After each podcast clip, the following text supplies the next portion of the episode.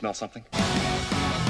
Put that cookie down! Hello and welcome to the Mighty Motion Picture Rangers. I'm Shane. I'm Josh. I'm Chanstar. we're filmmakers, we're fans, and we're festivaling for real this time. Oh, yeah, that's There we go. God I figured that out. We accidentally doubled up on the two. Uh, we're talking about film festivals as That we general, are. and in order to do that, because I am horribly incompetent at them, we have got a We very are. special guest. Uh, oh, oh my Uh, god! My, I just blanked on the name. I'm really terrible. Sorry, Dr. Tess Van Hemert. Dr. Tess Van Hemert. Did I pronounce that right? I've You never did. pronounced your Very last name good, very before. good. Excellent. Uh, Dr. Tess Van Hemert Took a is leap of faith. literally a. You have a PhD in film festivals. Is that I do. correct? That's right. Which is amazing. Are you, how is that like a common PhD? I guess we can Uh, talk about. that. Well, yeah, actually, there's quite a few people around the world Oh, who study film festivals. Yeah. Oh, that's really Wow. cool. That's really cool. Well, we'll get into that a little bit later, but as always, we start by asking, "What have you been watching?" And Chancellor, what have you been watching? Did you want to start with me because you know what I've been watching? Yes. I watched Geostorm. I'm not ashamed of it, although I know I should be.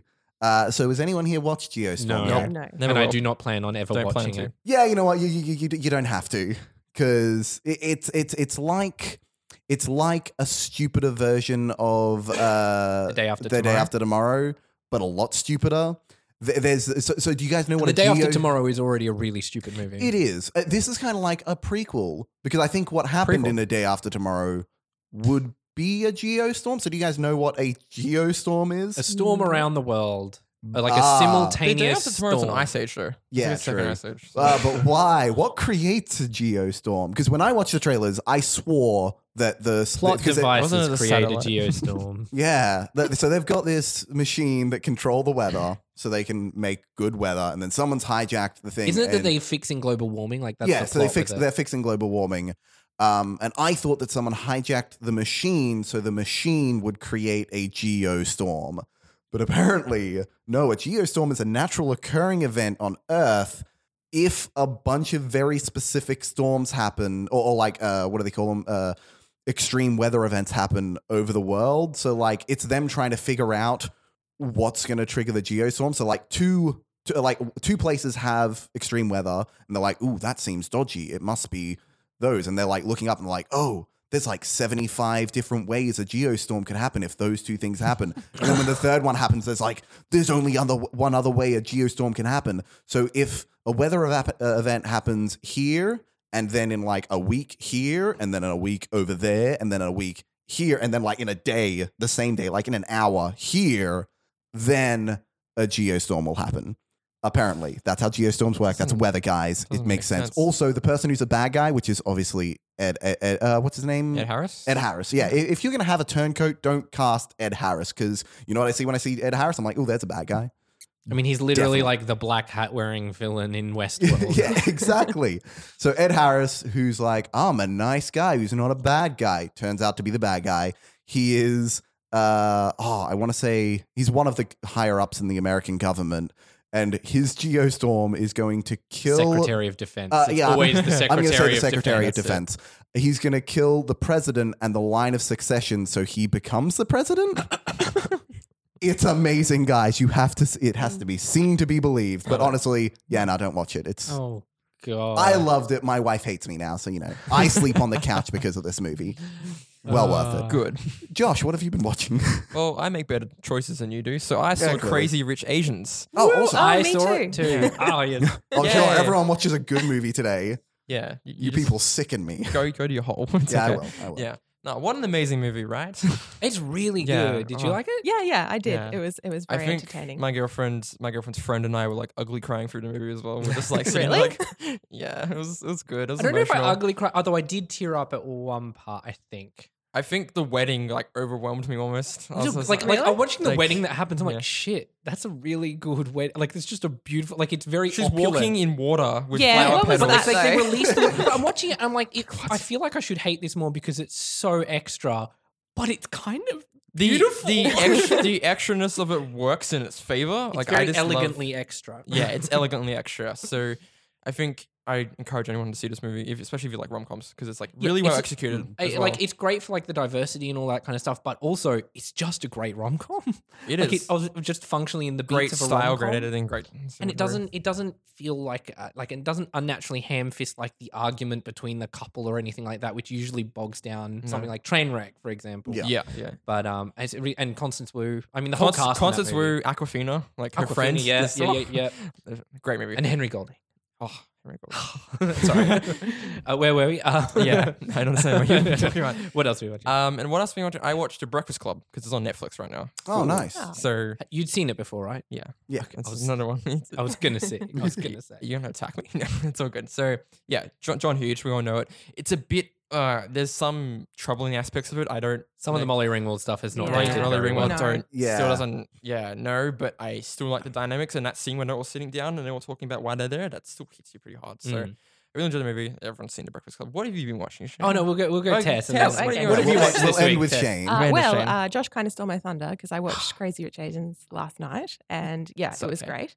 Um, did you ugly cry like me No, I, Aw. maybe I'm more of a cynic than you guys. I don't know. Maybe. uh, no, it was good. It was good. Um, the water down the aisle in the wedding, I was like, okay, this is right. Um, no, it was great. It was great. Uh, so I've seen that. And another film I saw recently at the cinema was Terror Nullius, which is oh I know of this one yeah, if you, it's going to be playing at BIFF. They've just announced the Yes, program. It is. awesome. It's really interesting. So it's essentially um, the filmmakers are called Soda Jerk. It's two women, um, and they have cut together scenes from different Australian films and some international, um, and it's kind of like this pop culture political mashup of stuff. Um, but it's very sort of. is it more experimental yeah, Yeah. yeah, it is. Um, but you know, oh, I don't, I don't want to give it away, but there's um, There's Pauline Hanson things in it. I know There that is much because Pauline they put Hanson, that yep. front and center all Oh, over the posters. um, and also like uh, so Crocodile Dundee makes an appearance. Priscilla, Babe is in there, um, but Oh, they wow. like cut it all together in a way that's like supposed to be really provocative. uh, Oh, for cool. audience. Yeah, I, Oh, I, wow. I, I have seen that. I saw it. Did you see it at Queensland Film Festival? yeah, yeah. Yeah, yeah, yeah. So I, I wanted to go to the, they were screening Let the Corpses Tan and I just missed it because it was like a Sunday night and I had strep throat. Was that the one you invited me to? Yes, probably. It was like me and Tim. Probably, yes. Yeah, because that's who you would watch that movie with. Yeah. yeah, Yeah. yeah, yeah. Um, oh, yeah, that's cool. Well, uh, I've well, Crazy Rich Asians, which I loved. Uh, Uh, Shane, what have you been watching? What- You're terrible at this chance. So you did one week where you did it right. Um, I watched for the first time, okay. which is this is a bit shocking for me. I watched My Fair Lady from 1964, Really? which I'd never seen before. Now that movie's long, like unnecessarily. There's a whole number about how the guy, like, like the dad, kind of doesn't want to get married, but he'll do it anyway. Like, and it's a whole number around that. It, the movie's like 167 minutes long. It's like two hours and 40 minutes yeah and I feel like it could be very short, much shorter, and still be good. There's some like I love. Uh, Do a wouldn't it, fan cut. Do it. I love Do My It Be- Fair Lady Would- fan cut. wouldn't it be Phantom Edit. lovely? Is a really great number. Like the front half has better numbers, but also she transforms into a lady awfully quick. She's just sitting doing vowels, and then she gets one right, and all of a sudden she's speaking posh. But when she's when she's not posh, it's the most great. She's going ow like the whole movie. It was really great. I wanted to, like it's good and I understand it contextually, but I don't know that I l- I'll go back and rewatch that one very regularly. but I'll steal a couple of things from some of the numbers. George Cukor, the, the opening bit where they like dolly back and everyone freeze frames as the the square fills with people is really quite gorgeous. But um, I can take a and on the main guy speaks sings every single one of his numbers. Which was odd to me because I'm like, you can clearly sing. It's Rex Harrison. He's on a Broadway. He's a Broadway actor. no, he can't Oh. sing. Okay, well there you go. He's literally wearing a shirt that says "Musicals taught me everything." I think we can trust Zane's opinion. Okay. Well, um, I watched uh, the Miseducation of Cameron Post, yes which is good. It. I was watching it. I was like, the story's really good, the performance is really good, and I was worried it's very Sundance indie, where just it's all like handheld and they're pointing the camera at the plot, and that's like quote unquote gritty or something like that. But as I'm watching it, I'm realizing there's a lot of really elegant formal choices, but they are really subtle. So it plays. It's not. I feel like it, it's probably going to be a better movie than that Boy Erased that's coming out, also about gay conversion therapy. But Cameron Post doesn't have the big Oscar scene where everyone yells, you know, and so I feel like it's going to get a lot less attention. quite a movie for that. Yeah, it's a very Mm. quiet, very elegant movie, but um, I thought it was really good. And Chloe Moretz, that's probably her best work to date. It's Oh, really, really good. Um, I watched the Philadelphia Story because of my uh, screwball comedy Yeah. thing. Yeah. Philadelphia Story from 1940 with Katharine Hepburn, James Stewart, and Cary Grant. And this movie is amazing. Mm. Have you seen it? No, I haven't. No. Oh. It's like one of those classic ones everyone kind of talks about. And this was like Katharine Hepburn was like labeled as like box office poison and no one wanted to hire her. And so she got the rights to this play and did it herself. And like it was a huge hit. It reignited her career. And the movie is brilliant. I I think if I were to look at it objectively, I think it's a better movie than His Girl Friday, but um, His Girl Friday is more my favorite one. But Right. they're Yeah. they're on par with each other as just being like excellent examples of a screwball comedy. Uh, really good. Katharine Hepburn is, I, uh, just Katharine Hepburn. you know, uh, it's, it's Sure. amazing. It's, it's and it's very very. It's George Cukor again, same director as um My Fair Lady, but this is like 24 years before, and he, he does a lot of these really elegant. Uh, stealth long takes that you don't realize are long takes because you're just involved in the story like oh shit they haven't cut like at all and this is like four four and a half minutes Mhm. really gorgeous movie really really gorgeous movie and then i finished up my screwball thing by watching a movie called what's up doc with Oh, barbara yeah, yeah, streisand yeah, yeah, and josh has seen my tweet storm about Mhm. this this is one of my new favorite movies of all time it is so fucking good you have no idea and i'm watching it and this is what i was going to tell you the other day like if you and me fused into one person and then we made a movie Just so people know, they're talking about me and Shane. yeah, Yeah, sorry, you oh, sorry, at me. no one has no idea. Chancellor and I fused into one person and then made our dream movie. This is it. Ooh, this is like my comedy and your comedy fused so perfectly. It's like mad cat madness with great gags. It's basically he turns the the anarchy of a Looney Tunes cartoon into live action. And he Wow. did this in 1972. I'm watching. I'm like, I'm watching the whole movie, and I'm like, how the fuck did they pull this movie off? Because it has like the Blues Brothers car chase before the Blues Brothers ever happened. Oh, okay. Like it is hmm. one of the best car chases ever put to film. It's so good, and Barbra Streisand is brilliant in it, and Ryan O'Neal is brilliant in it. It's just like a madcap bunch of different characters all crisscross and clash into each other at like a hotel, and it just goes insane. It's so so good. I have to give you a copy of it. Please do. It's literally like one of my new all time favorites. So anyway. N- I, I always feel like every week, Josh and I do not watch enough movies. no, well, I just don't have a social life or a significant other, so Ah, that'll do it. So, film festival. So, uh, we w- tell us a little bit about yourself. Uh, sure. Well, uh, so I teach film. Um, I taught at James JMC Academy with uh, Josh and Chancellor for what five years. Uh, now I'm teaching at QUT in their media and entertainment uh, program. Ooh, So, But yeah. Jane, teaching us was better, Better. right? you're, It at was the, you're the the university for the real world now. Mhm. yep, that's a thing. Uh, yes, of course, you guys are amazing. Yeah, Um, Thank you. yeah, so I've been teaching, and I but I started with film festivals like I guess when I was a film student, um, volunteering at the Brisbane International Film Festival, and then That's I awesome. went through and did my PhD uh, in film festivals, researching how they supported emerging filmmakers and particularly women. Um, and you found that they didn't? yeah, pretty much. That's exactly right. Has much changed? uh, well, yeah, now we have Me Too and Time's Up and all of those kinds of movements. So yeah, it's a lot different now Mm. uh, from when I was studying. But um, yeah, so I research it, um, and so as part of that, I went to a lot of different film festivals and talked to directors and programmers and stuff. Mm. Um, and also, I have been a judge for BIFF um, a couple of years ago, and for the ATOM Awards, and for JMC's Martini Awards and that Mm. sort of thing. and So, Adam is yeah. the Australian Teachers of Media. yes, that's Yes, right. that- Yeah, yeah. yeah. Cool. Oh, very cool. Very cool. And you, and you have a doctorate, your PhD. Is it what is it, what is it does it have an official title? It's a Doctor of Philosophy is the Doctor of title. of Philosophy. degree. Oh, and, and mainstream film festival. That's So Yeah. not MD. No, So I no, shouldn't that's be asking medical you about that weird spot on my. No, no, Okay. you know, there's always that awkward moment when you're on a plane because they know that you're a doctor. Is there a doctor? and you have to be like, no, sorry, I'm not that kind. like the person's having he's having a heart attack. I can Like, tell you I how to get into tr- a film festival. Exactly. But that's about where I it could ends. try. uh, so, what's the Hmm. importance of film festivals in in the landscape of filmmaking? I guess Well, that's the first question. yeah, that's a big question. I guess um, a good way of thinking about it would be what would the film world look like if we didn't have festivals? Um, so obviously we have massive film festivals like Cannes and Berlin and Toronto and that kind of thing, um, and they are sort of they're not just about showing a film to an audience. They're about sort of the business side of festivals as well. So they help, yeah, Film circulate markets. and yeah, film like that, yeah. markets. Yep, yep. So um, they are very important, I guess, for um, as part of that business world, circulating films around the world, and not just films, but also the professionals who work at those festivals. Um, but and obviously, they're for, for celebrating great cinema and um, putting that sort of film in uh, in front of an audience, I guess. And particularly the types of films that you uh, wouldn't go and see at event cinemas on a Friday night. You know, Yeah. Yeah. yeah, Yeah. yeah. Yeah.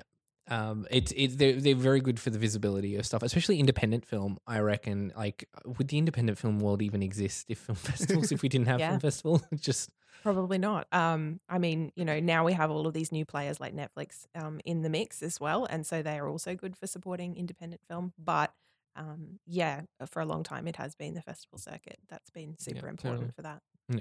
So I guess the first question that uh, because we have like I'm assuming I'm assuming we have a lot of filmmakers that listen to it. We have 300 and something people that listen to it, and we know about like a dozen of them are at least filmmakers. So the that's, first that's not a high percentage. That's like two percent, no dozen prob- out of a three hundred. Probably not, but I'm assuming it's like same same He people. was so interested. So Yeah. so so I finished my film. Now what? I guess is the first thing that everyone kind of asks. AKA, why do you? Because uh, part of your thing is about like a f- film festival strategy is Yeah. sort of the, the the keywords there. So why why does someone need a film festival strategy, so to speak? Well, I guess because there are just so many festivals to choose from, right? of course, yeah. Um, Yes. Yeah. So Go to Film Freeway and just get like stuck on. Oh no, which one do I get? Yeah, yeah. And like nobody actually really knows how many festivals there are in the world. Um, I'm doing a research project at the moment, and we've just mapped how many there are in Queensland, and we've found about 90 film festivals just in Queensland. Oh wow. Wow. Yeah. So that gives Mm. you some idea of why you need to be a bit strategic. Um, a bit selective, yeah. Or rich, strategic or rich, Well, either way. yeah, you I know, but even if you've got a heap of money for festival submissions, you still need to sit down and have the time to like submit to everything. Hey? Yeah, Mm. yeah. Um, There's not just an auto button. Send to all. That would be good. like when you get those work emails where they hit reply all and you're, oh God. Um, but yeah, so you need a strategy. Um, I guess what I always say when I'm talking to people about how to do this is to think about um, what do you want out of your festival experience and what do you want for your film?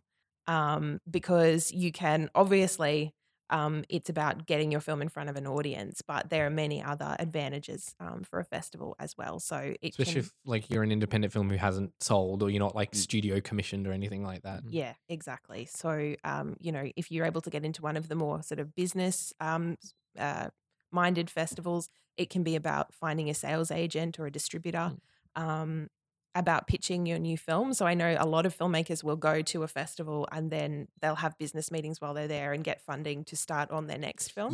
Yeah. Yeah. Um, networking as well. I know- Networking's always a big Network. one. Yeah. Yeah. That's that's like a keyword that you put on the whiteboard every time. Mhm. Yeah. Networking. Yeah. So and like building your own brand, yeah. Yeah. Yeah. I mean, most people like kind of recoil at the idea of networking, but really it just means like going and meeting other filmmakers and uh, hopefully you meet people. It's literally people. about having drinks with other people. Yes. There's people. Yeah. There's people who recoil, and then there's the people who are far too enthusiastic about networking, and both are bad.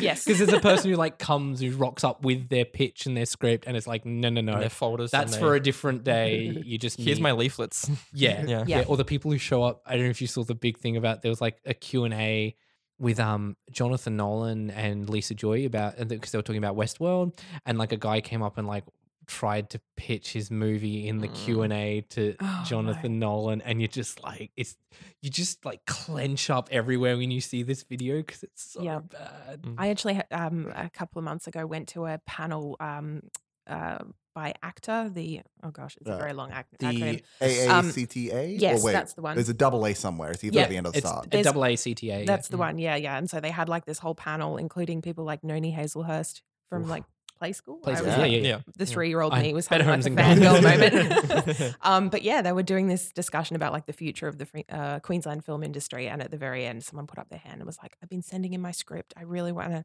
Oh, it was awful. There was like Mm. 200 people there, and everyone was just like, no, stop. so, yeah. Um, but okay, so strategy, I guess, yes, you need to figure out what you want from your festival experience. But I would suggest too that now, given that there are so many options out there, that you think about your strategy. Like festivals are one kind of prong of that, and then online distribution and that sort of thing are part of it as well. Yeah. Um, because it's like a whole world. Because I think a lot of people think the challenge is making the film, but you make the film, and then It's the easy part. and and I Yeah. was I was literally in that spot because I I'd I'd worked to make like I was making like another feature and then it it fell apart like a week before production and I'd lost like thousands of dollars and half a decade's worth of work. It was very mm-hmm. messy. And so I was like like determined to make a film and I eventually and I made the feature and I got it finished and then it was like I was just not prepared for that not being the biggest hump to cross. Yeah. Yeah, that was like two weeks of shooting. Nah, it's piss easy, man. Yeah, mm. yeah, yeah, yeah. It was so, you know, the real work begins after you finish the Yeah. film. Which is Almost. it's hard to think about it like that though, isn't it? I mean, you're exhausted by the time the film is actually Yeah. yeah. Yeah, yeah, yeah. then- Especially on like the no budget side where you're doing like you're wearing multiple hats, you're Mhm. cutting the film, you're doing your own visual effects, all that kind of kind of business. Even though you had a visual effects artist right here all along. I did. I'm sorry. It's all right. I was doing TAFE. You thought I was busy. We've spoken about this. I'm not her.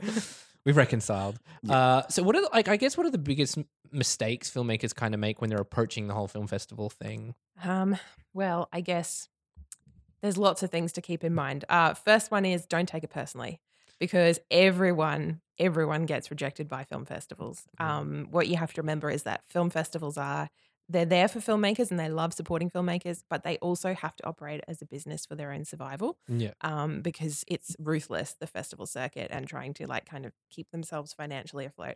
Um, mistakes that filmmakers will make, just from my own experience judging films. Um, oh gosh, there's lots. Uh, Name names, no.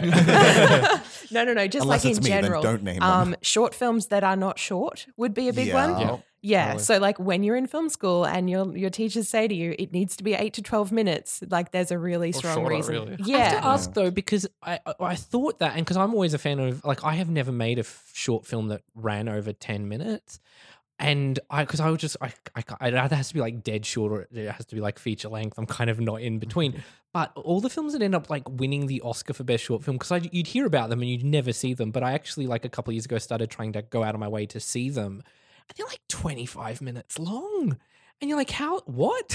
Yeah. Look, the way I think of it is, you know how you hear of people winning the lotto? Yeah. Um, I would like, yeah. because because there's actually a really practical reason for it, right? So like when programmers sit down to work out a festival, they have like a programming grid, and they have a certain number of time slots and spaces for films.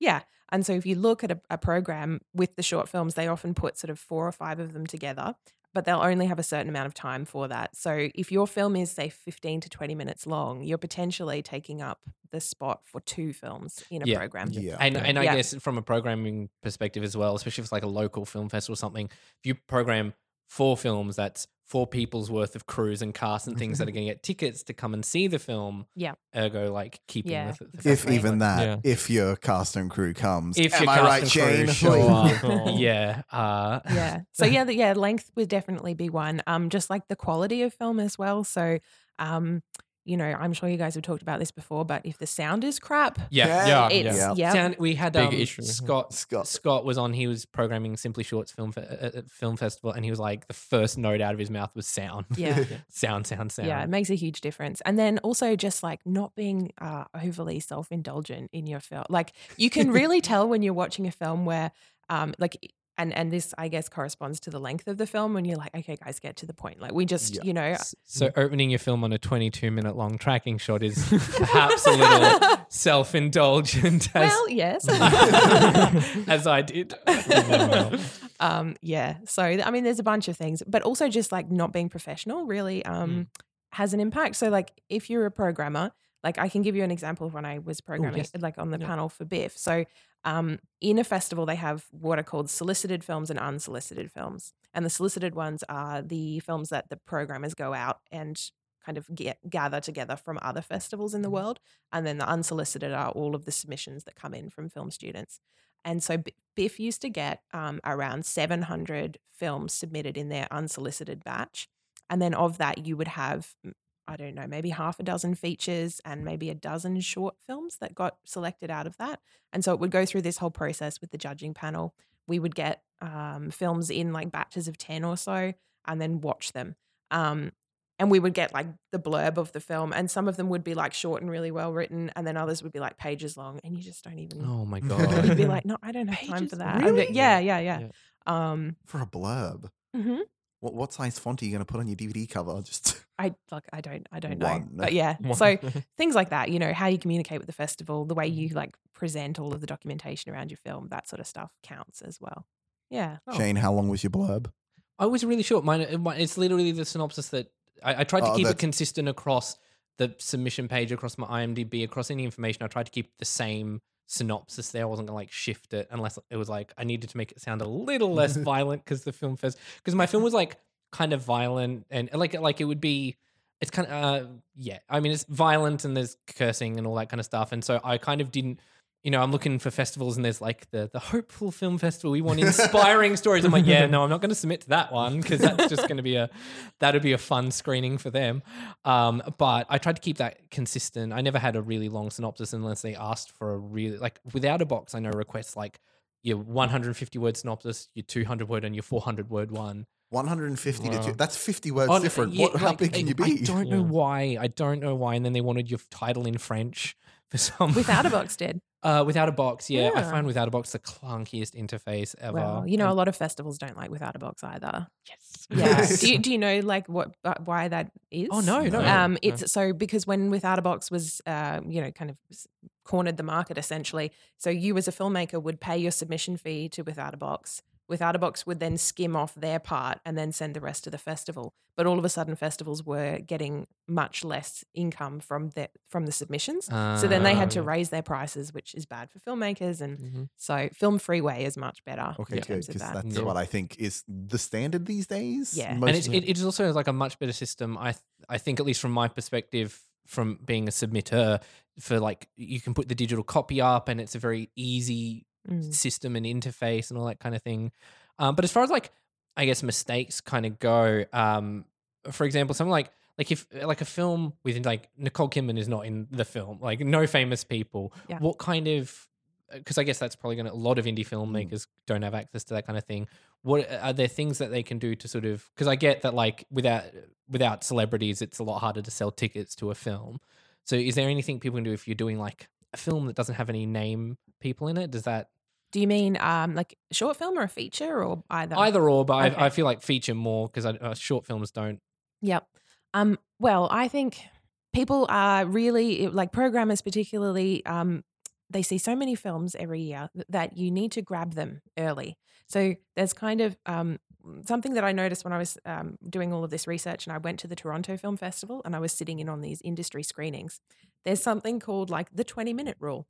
And so you'll be sitting in these screenings, right? And about 20 minutes into the, the film, half the audience gets up and leaves and they go to watch the next film. And this is all of these programmers, right? So the- a really key thing to do is make sure that you grab your audience um, in the first 20 minutes of the film. So, you know, they have to be invested in the story and the character really early on um, for your film to stand out, I guess, amongst all of the others. So a 20 minute tracking shot.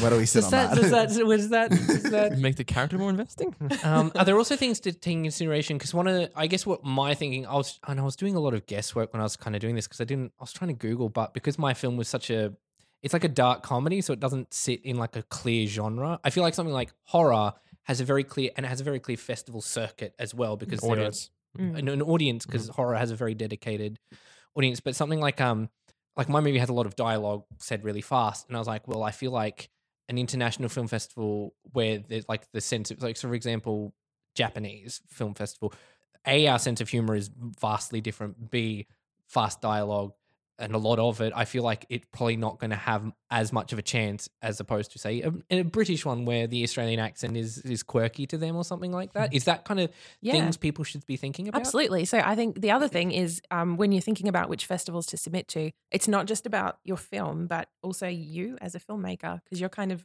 as much of a brand as the film is. So, um, you know, thinking about, um, yeah, cultural differences is really strategic. So, which audiences internationally would your film appeal to or not appeal to is something important to think about.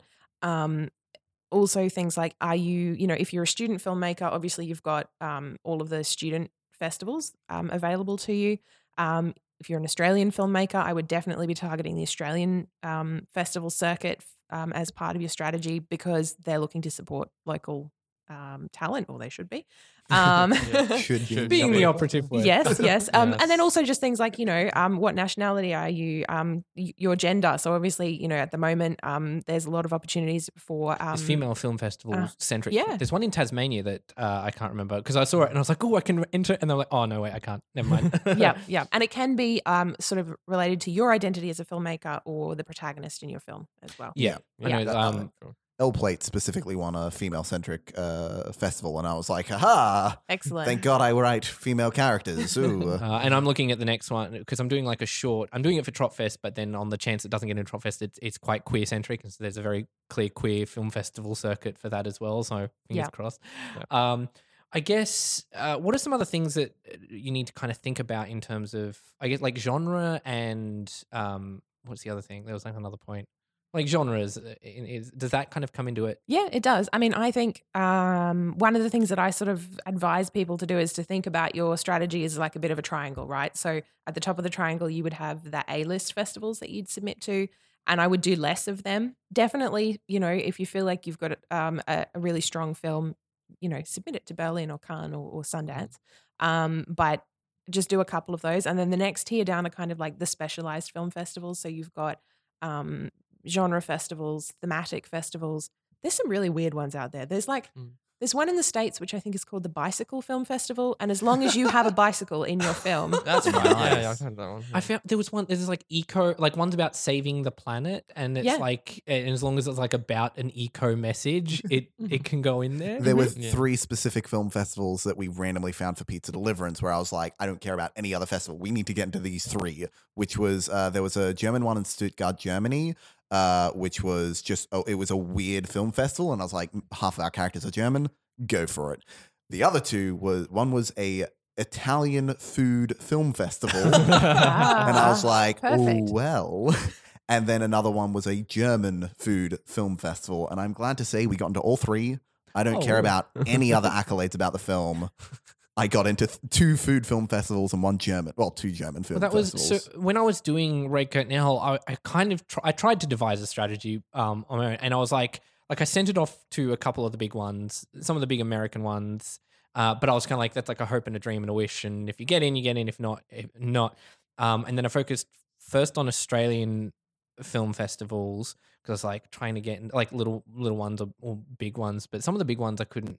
I'd miss the dates and stuff like that. The Yeah. dates are such a huge. The scheduling of it's like, is there like a set season where like a very clear flow? Yeah, I mean, I think really the season's starting at the moment. So the Toronto Mm. Film Festival is on right now, or has just finished. just something finished, just finished. Yeah. Yeah. But for like if you're submitting it, are, are those not as an audience going to see film, but like for submitting it, does the season? Yeah, well, that's that's kind of so um, because the uh, festival circuit is linked to Hollywood award season as well. So you have obviously the big ones um, like uh, Toronto, and then we have um, Berlin and Cannes and so on. And But- Telluride is a yeah, yeah, But they filter their content, then filters kind of down the the food chain, I guess, to the smaller festivals. Mhm. So, um, but but look, on on the other hand, um, really, it's more important to make sure that your film is is finished and you're really happy with it. You should never rush a f- to finish a film to submit it to a festival. Yeah. because you can always catch it next year. Mm. Um, And you just set your finish date as being later. Well, yeah. um, the other thing too is like when you're looking at like the submission deadlines for films, um, getting in the early submission category is really good. The general category is fine, but I would never waste your money on submitting in the late call for Okay. submissions. Yeah. And the reason for that is that if you go back to that idea of the festival slate or program, that's going to be sort of 99% filled by the time Ah. um, because the programmers start watching films as soon as they start coming in. And so because they're going to have so many to get yeah, through. Yeah. Yeah. and they're really tired by the end. You there's a good chance that they will have seen films similar to yours already, um, and that they'll be looking for something really specific by the Yeah. time it's you know So really getting close. the early deadlines, that's a good one. I tried to make that for the most part. Um, and then I was trying to target comedy film festivals, uh, of, which a lot of them want like happy comedies, and I'm like, I knew, you know, we have like genital mutilation in this one, so it's not quite, not quite uh, a typical comedy thing. but- My character survives, I think. It's a happy story. Um, and I was also trying to target festivals that looked like their whole shtick was about weird, like like quote unquote underground film festivals. I went to a few of them, didn't get in, but ones that looked like they weren't as uh, reliant on we need the film with the big A list name or something that has or it has buzz. We're like we're the edgy. We're on. We're we're doing little tiny films. So that was like my uh, strategy, if you can call it that. I was like, and I sent I sent I did a fair few in England because I figured because it's Shakespeare centric, they're doing like a Shakespeare play. I was like, England's got to somewhere in England has got to want this. Apparently not. uh, can we finish off the thought with the pyramid? Yes. Uh, oh yeah. Oh yeah. yes. so you Um, got the A-listers and the niche. the, then the more specialized, and then at the bottom you would have sort of your local, um, the smaller film festivals. So that would be things like BIFF, the Brisbane Backyard Film Festival, Gold Coast Film Festival, Yep. all of you know, yeah, um, the the local ones. And you could, I would submit to as many of those as you have time for, can afford to, you know, think that it will be useful. and does Yeah. premiere date matter as much as it seems to when you're looking at like yeah, they always say that it matters, but then you watch a film and you're like, wait a minute, you weren't at that. You're not premiering here. Um, so as in it, that it hasn't screened anywhere else. Yeah. Yeah. Yeah. So for the big festivals, that does matter because they still want to have exclusive rights. But like, for instance, if you screened your film at the Brisbane Backyard Film Festival and then got it into Sundance, Sundance wouldn't be worried. I know that. Sundance. uh, their rules were they don't care if it's played in your home country. If you're an international, I've only looked at the international thing. If it's played in the home country, but it cannot have played outside, or they wrote like it was really weird. It was like an oh no, that was the Cannes said a quote unquote international section, and I was like, well, if you're like the Brisbane International Film Festival, does that then disqualify you from Cannes? It's it's weird. I don't think so. I mean, yeah, you have to kind of look at the fine print for those bigger festivals, but they're really the ones that you need to be concerned about. and then um, everything else is kind of pretty much. Free your mileage may vary. Does that pyramid take in uh, the like the timing of it all? So like, should you start on one tier first, or you just bulk throw them out as they go? Um, look, I would I would start with the big ones first. Okay. Um, but I would probably only do I wouldn't do more than five of the big ones because you know it's expensive. Yeah. A lot of money. Yeah, yeah. Yeah. Um, so I Even would start know. there and then branch out. Um, but the other thing I would do too, in terms of like a timeline, is is give yourself six to twelve months from when you finish that film, and then if you haven't had success on the festival circuit, I would put it online. Um, you know, maybe have a special event screening so that you can invite um, people from lo- the local area, friends and family, and, and that kind of thing, and then move on to your next project. So I did kind of do the right Yeah. thing. I kind of did Yeah, the right thing. In I- end, So. I ended up submitting. I think I've told this on the podcast before, but like I, I ended up overall, and I did do that. I submitted to a couple of the big ones, a little bit more than five, like, but no more than ten. I don't think anyway. Um, oh, it depends on depends on like, do you classify something as like the the um, Melbourne International Festival as a big one? Um, it's probably on the middle. It- It's okay, yeah, so I classified like the big Australian ones as big ones in my thing, but I only sent it like Sundance and like two in America, and then like the Cannes because I was like, why not? yeah. Uh, and I got in really, really early with those, so the fees were a lot cheaper. um, but I, I submitted to, I, I ended up dropping like three thousand dollars worth of festival entries, like so many, and I got into one. Yeah. Um, and this this would be an interesting point to bring up as well. Is like, is there something because uh, you can have some dodgy film festivals, Yeah. aren't new. Yeah. I found I literally discovered like this, this ring of like Russian film festivals that like they set them up in like really crappy venues. They never show up to the events, but then they take like a the money that they get in the submissions is really weird. And I I, I found this ring of like co- people commenting saying this they were like run by Russians. They never showed up, and then I'm finding on another festival. I'm like, oh shit, there's like there's like a ring of them around the world. They just set up really dodgy tiny festivals. Rita Ooh. said she she she ran into something like that, didn't Yeah, she? yeah, yeah. I believe that's because I was asking, I was going to her for advice and stuff like that. But I only ended up getting into one, and the one I got into didn't. I don't think they treated us particularly well because Yeah. like their first email out of the bat was, like they'd sent me an email and they were like, uh, "We love your film. Uh, we're going to programming it, um, and we're just going to program it. We'll let you know times." I'm like, "Oh, yay, awesome!" And then cut to like it was like about a month before the festival, and then they released their program and went and I'm like. And so I just sort of shoot them email. I say, hey, can you just uh, like, are we in or not? Like, I'm fine. I just need to know so, for other festival sort of stuff. And then they were like, oh yeah, uh, yeah, you're in it. We can uh, put you on on a Tuesday night at nine o'clock if you can promise us a hundred tickets sold. Right. And I was like, um, I don't know. It's my job to sell tickets to your festival Okay. so much. Um, and then uh, I like, and I just sent them an email. I said, "Look, I can't. I'm going to try and invite people, of course, but I can't. I don't think I can promise you that." And I said, "Okay." And they end up putting us on a Monday night after another film that had played at the festival. Uh, we won't name names or anything, but the, uh, and and then they didn't do any like they have like a Facebook feed where they say this film starring this person is about this, come and see it at this time, and they didn't do that for our film. They did it for every other film. Uh, our every other film was offered like a student price in the ticket admissions. Ours wasn't, and then um, and it, it just got to the point, and it was just very. I felt we were treated very poorly in in the whole experience. So, uh, So what it- who's wrong, them or Shane? well, that's not, not that's not great. That sounds like I haven't heard of someone having a festival experience like that before. So I would say that you were probably just really unlucky in that instance. Oh, yeah. Um, and I would just chalk it up to a learning experience, I Yes. guess.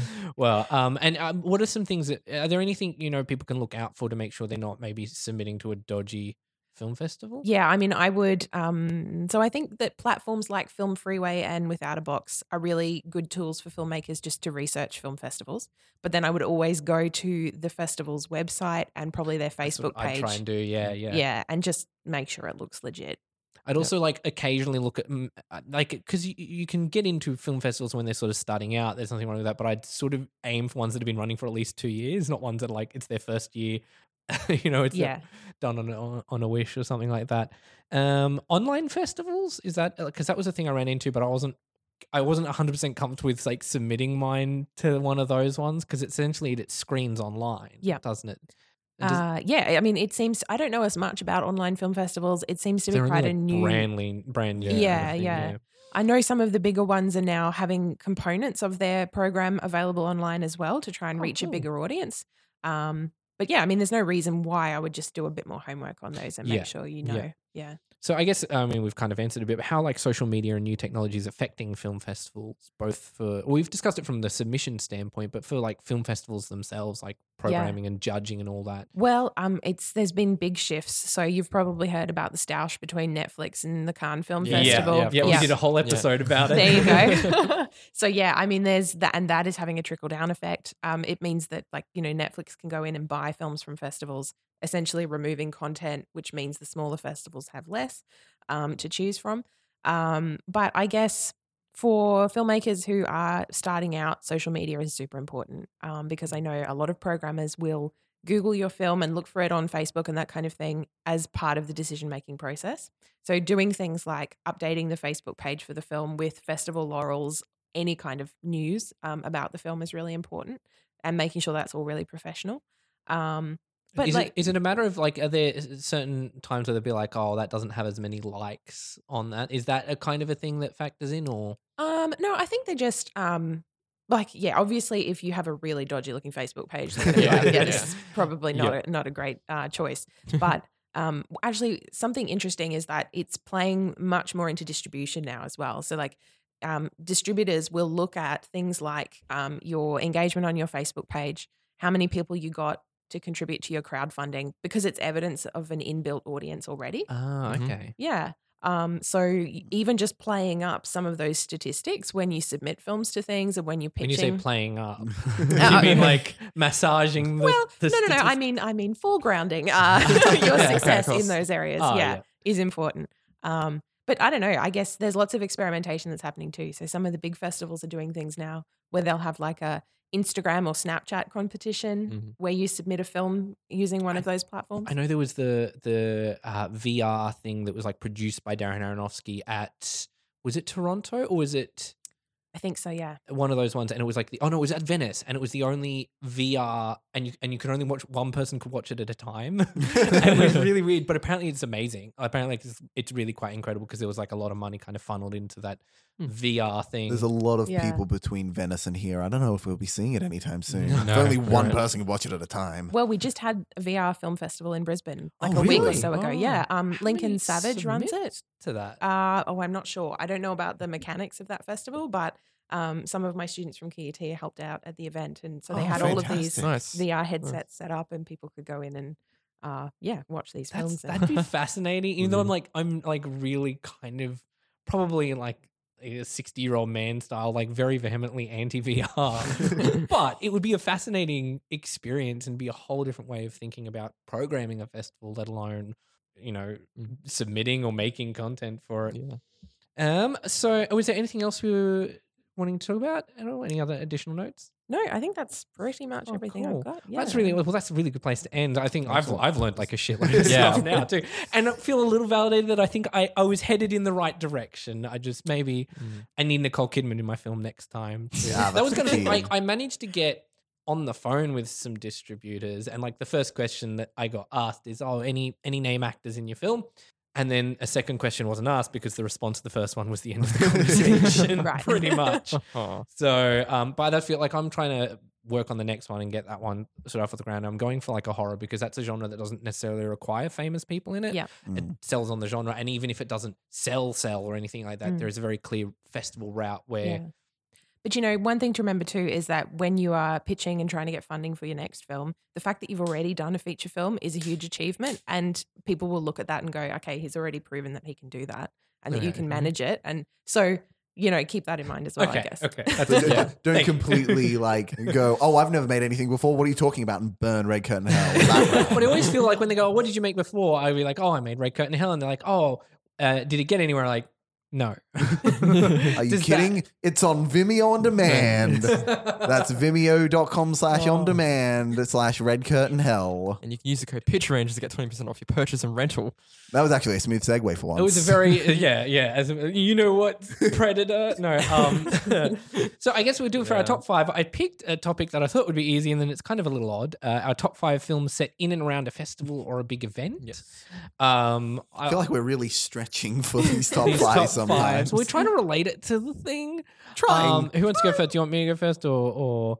Uh, oh, Well, well, I, I think go I think first. Tess should go Tess first should because first. She's mentioned that they're, they're actually film event cent- Yes. oh yeah, yeah, yeah. Look, well, okay, I went a little bit rogue with this and started to think about films about the film industry as well that could contribute to kind of what we've been talking about. So anyway, uh, the first one is one I saw recently called Their Finest, which is about a woman, yeah. Yeah. screenwriter, and it's got some scenes in it where you see her screening her films to an audience for the first time and then reacting to the fact that there are female protagonists in it, which is kind of cool.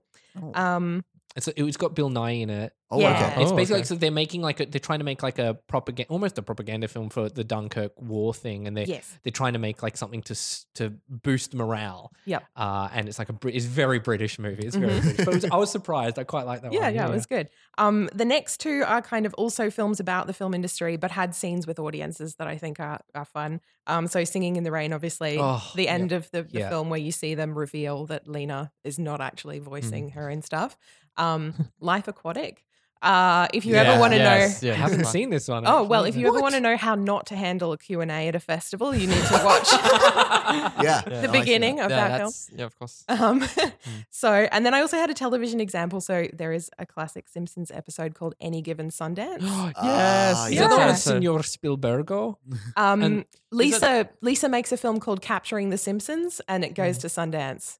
Um, What? It's, it's Yeah. a relatively new episode, right? I think it's like season nineteen, maybe. Yeah. Oh, Okay, I haven't Yeah. seen this one. So okay. check that out. Yeah, yeah. And then my number one was there is a four part documentary series called what is it? The Film Festival Project, and it goes to Cannes, Toronto, Tribeca, and Sundance, and it follows filmmakers through their experience actually at the festival. Um, That's cool. Yeah. I Gotta say, Tessa's top five is way better than ours. Yeah, yeah. She, it is. she says she went rogue. She went more on target than any of us. That's true. Uh, do you want to go next, Chance? I guess because mine is terrible. Um, so I took events as you know any any any, Any sort of event. event. So uh, my first one is about a birthday. It's taken. It's about. Uh, it- it's also about festivals because you know she was gonna go. Uh, wh- wh- who's the and band? screen she- in front of a bunch of sex predators. That's Correct. Terrible. and then she gets taken. So you know, uh, oh no, wait, yeah, she was going to. She was- sorry, uh, sorry. I'm I thought to you think mean of like after the kidnap. yeah, there, there was a, there was a band she was gonna go follow, and that was like the plot, and he was all worried. Yeah, But it was her birthday, It's so we also her let her, and then she got taken.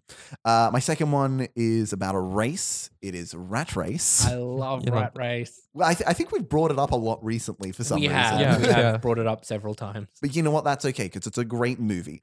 Uh, third one's also a birthday. It is 16 Candles. Which I Uh, haven't seen. Oh, you yet. haven't seen 16 Candles I'm yet? worried it's going to be like Breakfast at Tiffany's, where I'm just going to be so horribly offended at the Asian stereotype that it's going to be really difficult to enjoy the rest of the movie. Yeah, probably Fair don't enough. watch 16 Candles then. Uh, Can it be as bad as Mickey Rooney in Yellowface? no, it's not as bad as Mickey Rooney in Yeah, Yellowface, yeah. to be fair. So you're okay. Okay. Uh, my number two is only something I've seen in the last, you know, month, uh, and I'm really disappointed that I didn't see it earlier. It is In and Out because the event is Hmm. a a wedding, but it's also about the Oscars because he gets outed. It's also about a by the out, Oscars. which is an event of some kind. Exactly. It's so many events in one, and it's The event movie of the decade. uh, it's it's also about the uh, graduation yeah. because they graduate and they have the greatest I am. Spartacus moment ever. So disappointed I didn't make it. Uh, and my final one, also directed by Frank Oz and probably like really goddamn predictable for me, Death at a Funeral. Yes. Frank Oz version, obviously. It's such. It's probably Yeah. the best funeral set movie ever. oh, absolutely. Yes. Uh, well, what do you call it? Th- three weddings and a funeral. For which I still haven't seen. oh, you haven't seen I know that's one of those Oh. classic ones that I haven't. got I, I think Death at a Funeral is better, but that's probably just because my love for Death at a Funeral. Whatever. Mm. yeah. Josh. Cool. So my one's again just there's no honorable mentions, but five is the invitation. I think I mentioned that before. The worst dinner party ever. Like, yes. it's it's a really like out there horror movie. I, I reckon like sitting down like you don't read anything about it and just watch it and see how you feel It's mu- it. yeah, it's much If- better experience just kind of on a Yeah, whim. experience raw. Because. I the only the only thing I heard about beforehand was just some reviewer being like, "Oh, this is like a really weird movie. You, you recommend go It see ended it." Ended up on a lot of like because there was this website that like instead of getting critics top tens, it got like filmmakers top ten, indie filmmakers top ten. That movies makes of the year. sense. That and they like sense. highlighted a lot of films that little films that they'd seen at festivals and And stuff. I'm And the not invitation popped up all the time. Yeah, on, and I'm not sure if it's year. still on Netflix, but if it It's is, still on it's Netflix. okay, yeah, cool. yeah, yeah. So I'm pretty sure watch it. Netflix bought it, like so it's a quote unquote Netflix movie, but it's not really a Yeah, Netflix okay, movie. cool. Look, if I had more time to watch something that isn't one of the four franchises we're watching over the next four weeks, I would watch it. Yeah, of course.